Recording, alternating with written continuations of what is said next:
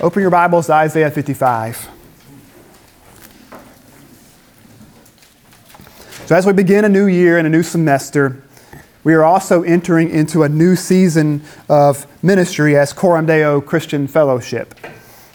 We are a year and a half into our ministry here at VSU as a student org, and we have been laying a foundation for much more to come.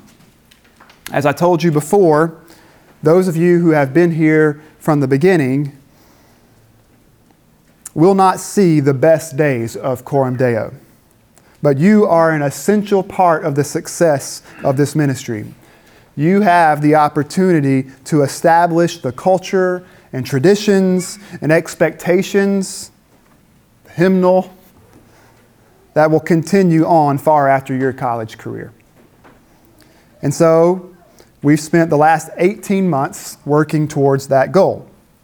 We've had to figure out what Sunday nights on campus would look like. How could we get a home cooked meal uh, up the stairs and into these rooms without uh, spilling it uh, like the episode of The Office with the chili all over the floor? We've had a couple close calls, but we figured it out. We've spent 18 months learning the liturgy, the rhythms of our worship learning to sing psalms like this, weird songs that you've never heard before, that, that doesn't go like anything you've heard on the radio. And three part canons. Some of you have learned how to sing Row, Row, Row Your Boat as a part of this ministry. Even stepping out on a limb to learn how to at least try to sing harmony. We've worked our way through the book of Romans, establishing this organization on the bedrock of the gospel of Jesus Christ. We've learned new theology, tackled difficult and controversial topics. We've seen at least a couple of you get baptized and join a local church. We've taken a couple road trips to the mountains and watched Elijah fix his broke down Jeep in the pouring rain. He didn't get ran over by a train, though. Rednecks, you'll understand that joke. We took Charles to the ER, waited an hour for some mediocre Chick fil A. Not to mention Fraser's personal encounter with the haunted cosmos in, in the farm, form of the Starlink satellites. More recently, we've watched Nathan and Emily and Andrew and Daisy get married. We saw Andrew confuse a Haitian chili pepper with a kumquat. he, almost died. We've been Christmas caroling for some sweet old ladies and the Waffle House staff. Yes. and who else knows what else is in store for this year? Already, God has blessed us through this simple little campus ministry, and I believe that we are just beginning. God will continue to lavish more and more blessings upon us as we seek to be faithful to His word in every part of our lives. And so tonight's sermon is going to be a call to go deeper. It'll be a call to keep coming. Keep coming to the abundance of grace that our God freely gives to those who seek Him. And it will be a call to extend these blessings to others, to invite your friends and classmates into this community of grace. This is where we must go if we want to see continued success in this ministry. We must go farther into the grace of God in Christ and farther out on campus in inviting unbelievers and the unchurched into this great Sabbath feast that we've experienced. So, with, with that said, let's stand together once again to honor the reading of God's Word.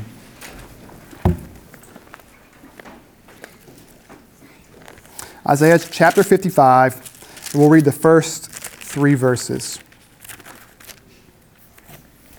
This is the word of our Lord. Come, everyone who thirsts, come to the waters, and he who has no money, come buy and eat. Come, buy wine and milk without money and without price.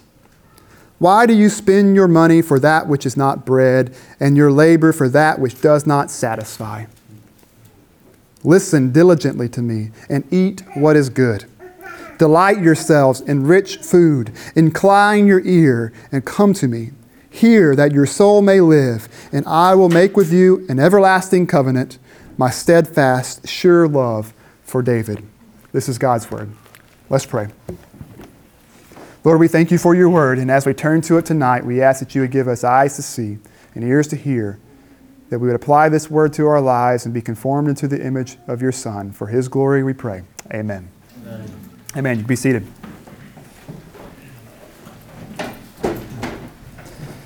This is one of my favorite passages of Scripture. I feel like I say that like every other week. Well, this is one of them. This is maybe a top tenor. Because in this passage, we see God's heart towards his people like distilled.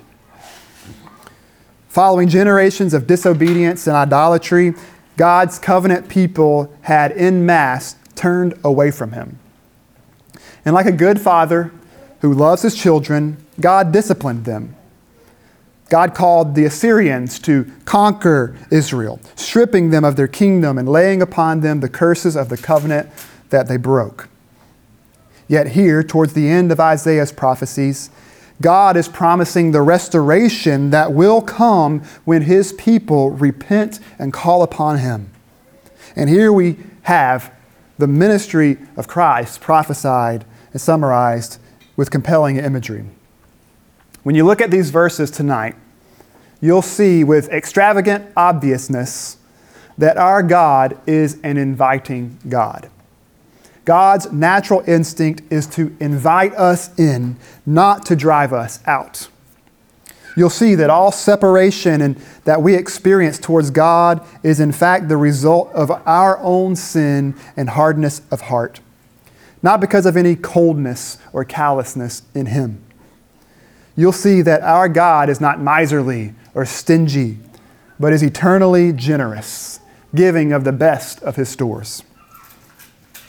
So I've titled this sermon, The Invitation of God, because I know Pastor Mike loves sermons with titles.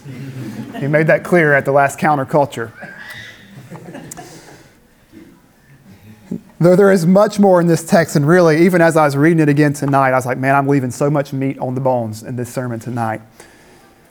So there's much here, but what we're going to do is we're going to look at this invitation from God from two different angles the invitation to the thirsty and the invitation of abundant life. The invitation to the thirsty and the invitation to abundant life. So let's begin with the invitation to the thirsty. So, chapter 55 actually begins with a word that is left untranslated in the ESV. It is not in the ESV translation, uh, obviously. It begins in the Hebrew with the word hoi. It's an interesting word. Hoi. It's an interjection, it's an attention grabbing word that commands the reader's attention. It's something like, oh, or alas kind of like behold. It's saying, look. Isaiah is saying, this is important. And more than that, it's amazing. Pay attention. He says, Oh, come. Everyone who thirsts, come to the waters. In extending this invitation to the thirsty, God is inviting everyone. We're all thirsty in our souls apart from God. Haven't you felt this? Haven't you been thirsty? And maybe you're thirsty right now. Have you felt that longing for more meaning in your life, more joy, more of something? And you don't even know what it is, but you know that you're missing it. You're thirsty. And in this passage, God is saying, if you're thirsty, come to the waters. Come to me. He says, Come to the waters. Such a simple solution to our thirst. Just come. Come to the waters. You're thirsty? Come to the waters. It makes sense, right? But so often it eludes us. We spend our whole lives searching for water with dust in our mouths, clinging to anything that we can find that looks like water, chasing distant mirages that only leave us thirsting for more. Yet at the same time, we pretend that we've got it all together. We pretend that we're well hydrated. that we're happy with ourselves with no need of God. And therein lies the problem. That is precisely why such a simple solution to our spiritual thirst is impossible to acquire in our flesh. In order to come to the waters, you have to first admit that you're thirsty. You have to admit that you're weak and foolish. You have to admit that you spent the last 20 years digging wells that could never hold water when all the while an everlasting fountain was freely available if you would have just humbled yourself and taken a drink. This prideful obstinance is ultimately what makes our sin so sinful. Listen to what the prophet Jeremiah says in Jeremiah 2, verses 12 and 13. He says, Be appalled, O heavens, at this be shocked, be utterly desolate, declares the Lord. For my people have committed two evils. They have forsaken me, the fountain of living waters, and hewed out cisterns for themselves, broken cisterns that can hold no water.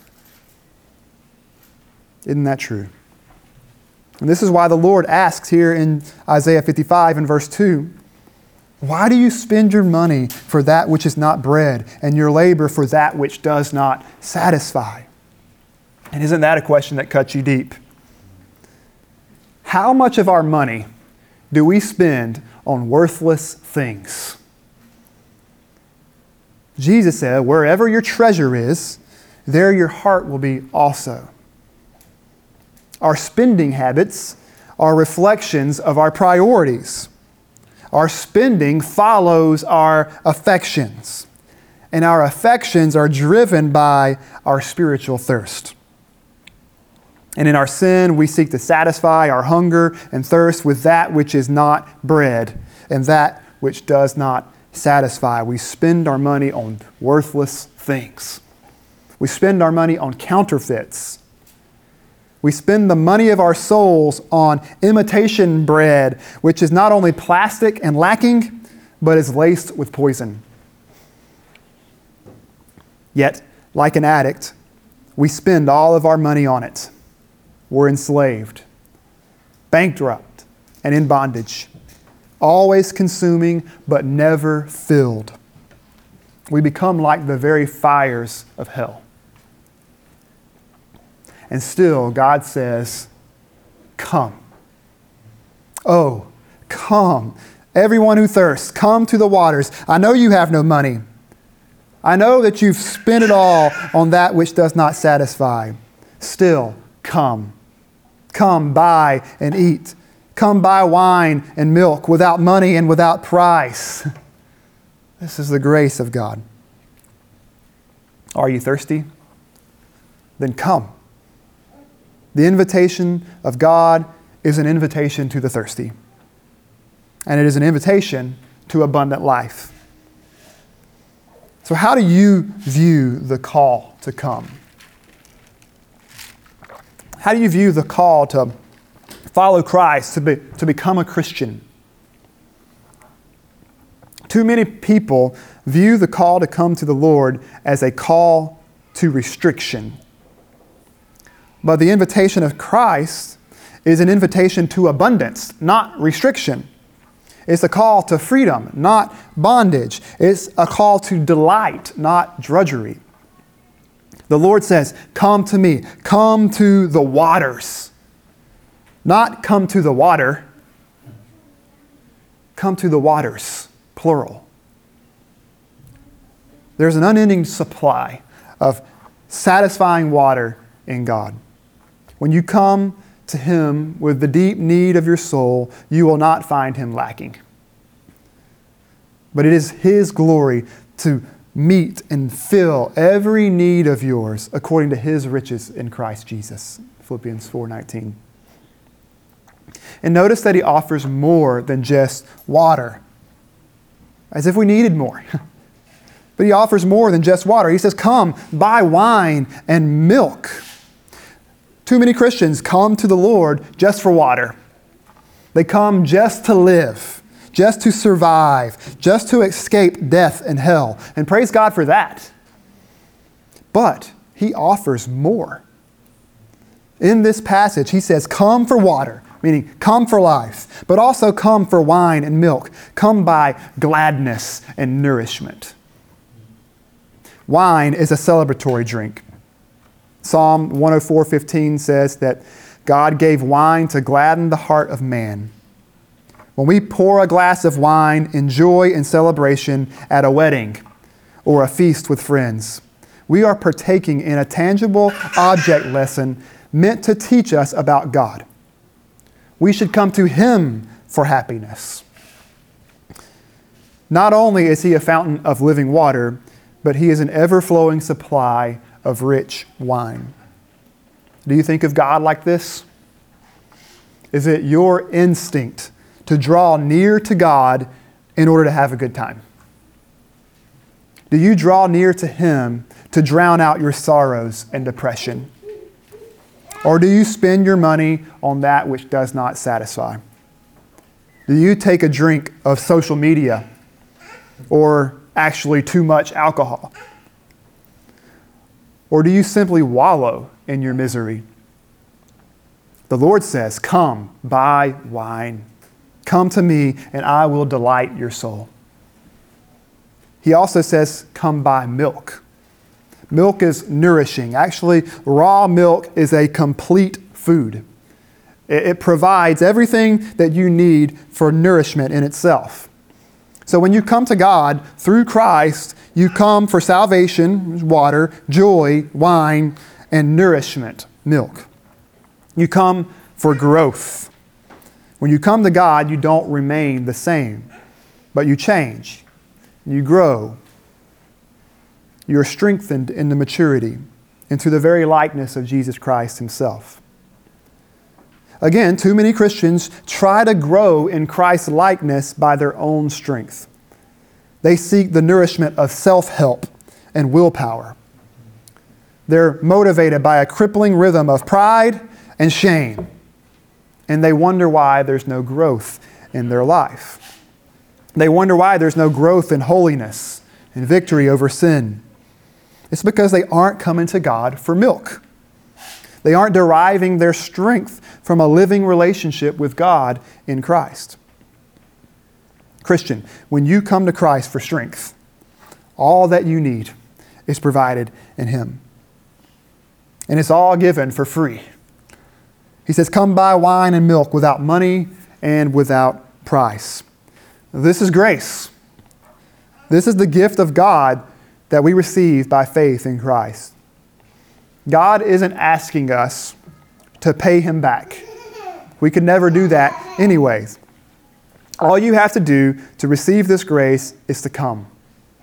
Open the empty hands of faith and receive water and wine and milk and rich food, not because you deserve it or you can afford it, but because God wants to give it freely.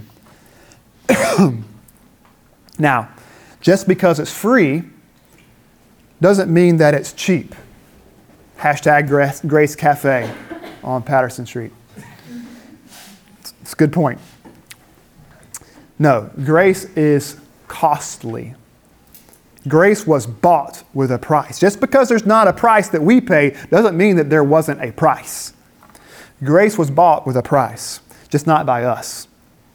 This grace was purchased for us by the blood of Jesus. It was a great cost, and it is a great gift.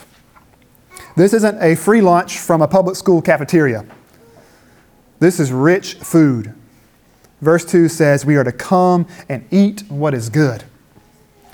Because God is the God of abundance. He goes over the top.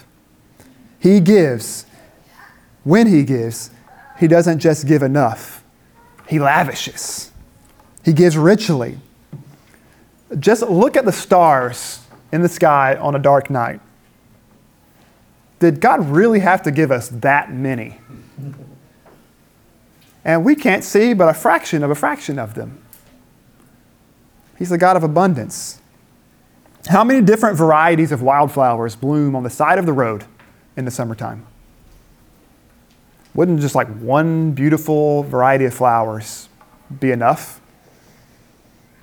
How many different types of flavors and spices are there available for us to enjoy in our food?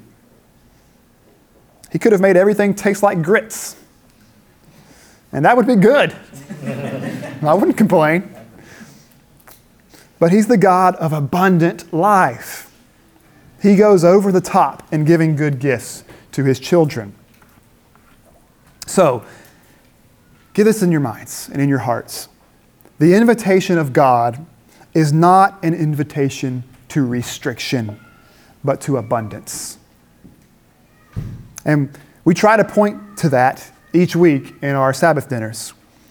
We try to avoid the typical college ministry practice of having pizza with everything. Instead, we want to give just a taste of this abundance of rich food that is available in Christ. The food for our bodies is meant to teach us about the food for our souls available in God. So, you've all have been invited. You've been invited into the saving and satisfying grace of God. And you've been invited into one particular expression of God's saving grace when you were invited to Coram Deo. It is our goal that when you come to a Sabbath dinner, you have a foretaste of a heavenly reality. This is why we read from Isaiah 25 prior to our meal we have been given a feast of everlasting joys. And by God's grace and through the invitation of a friend, you have experienced it. So, my challenge to each of you tonight and throughout the semester is this You have been invited into this amazing life, amazing, abundant life, even in Christ. You must, therefore, extend that invitation to others.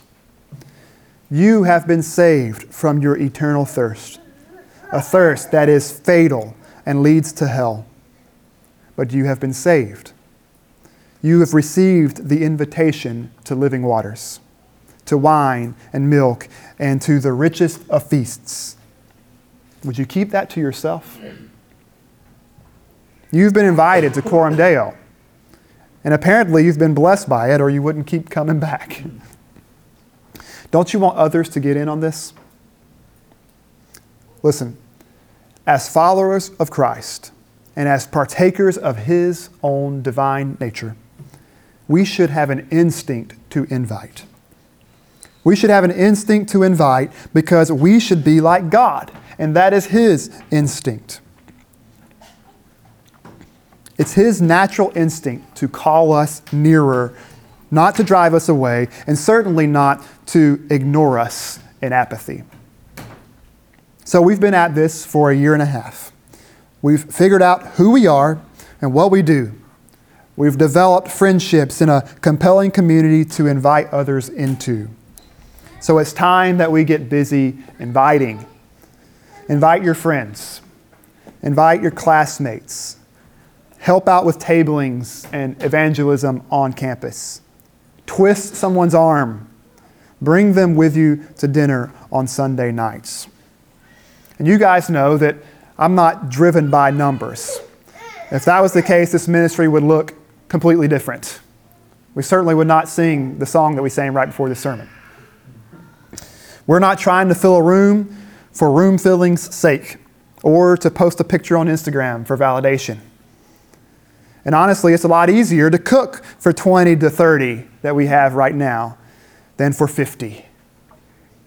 But the whole purpose of this ministry is to reach the unchurched students and to engage them with the gospel and a holistic Christian worldview. And if we're going to reach them, we have to invite them. And an invitation from you is going to go a lot further than an invitation from some random 30 year old creeping on campus. Don't know who that is. Though I will continue to creep. like, let's get real. If you have a group project this semester and your group members don't learn about Coram Deo, you will have dropped the ball. if the people who sit around you in class don't at least receive one of our business card invitations, are you even trying? And when you do give these invitations and they do show up, will they be welcomed into a compelling community formed by the gospel? Will they taste the abundant life given freely in Christ? Will they witness a group of people who have tasted and seen that God is good? Or will they walk into a room full of hypocrites? Will they hear a message about living water and witness a group of people still groping for that which does not satisfy? Will they hear a message about the welcome of Christ while sitting all by themselves? Will they hear that God knows their name while God's people treats them like a stranger? Now, I'm confident that y'all will embody that compelling community that we strive to be. I've seen it and experienced it. But you can always go deeper. And so that's the charge for 2024 to develop an instinct to invite. Having been invited by God Himself into eternal, abundant life, we must extend that invitation as His children and His ambassadors. And let us continue to build upon the foundation that has been laid, knowing that the best days are yet to come. So, y'all ready? You ready for 2024? By God's grace, we will do it. Let's pray. Lord, we thank you uh, for the gift of this ministry. We thank you, I thank you specifically for the gift of these people. Uh, some of these relationships I've had for many years, and some of them are just beginning. And they have all been an encouragement and a blessing to me and my family. And so, God, I pray that you just continue to build this ministry, that it be built upon the foundation of your word, that we would not be ashamed for any single letter in your word, that we would not turn away from proclaiming the whole counsel of God, the goodness of your creation and your redemption in Christ. God, when all else forsakes us, God, would you give us the grace of knowing that this group is with us? That we have a family, that we have a community, that we have uh, brothers and sisters who are bound to us in Christ no matter what comes. And that even then, if, if all else falls away, that we have you. Lord, we thank you that we have these promises that we can stand upon, and we ask that you build this ministry and continue to add to our number for your glory on this campus. Lord, we want the gospel of Jesus to be unignorable here at VSU. And we ask that you would accomplish it. In Jesus' name we pray. Amen.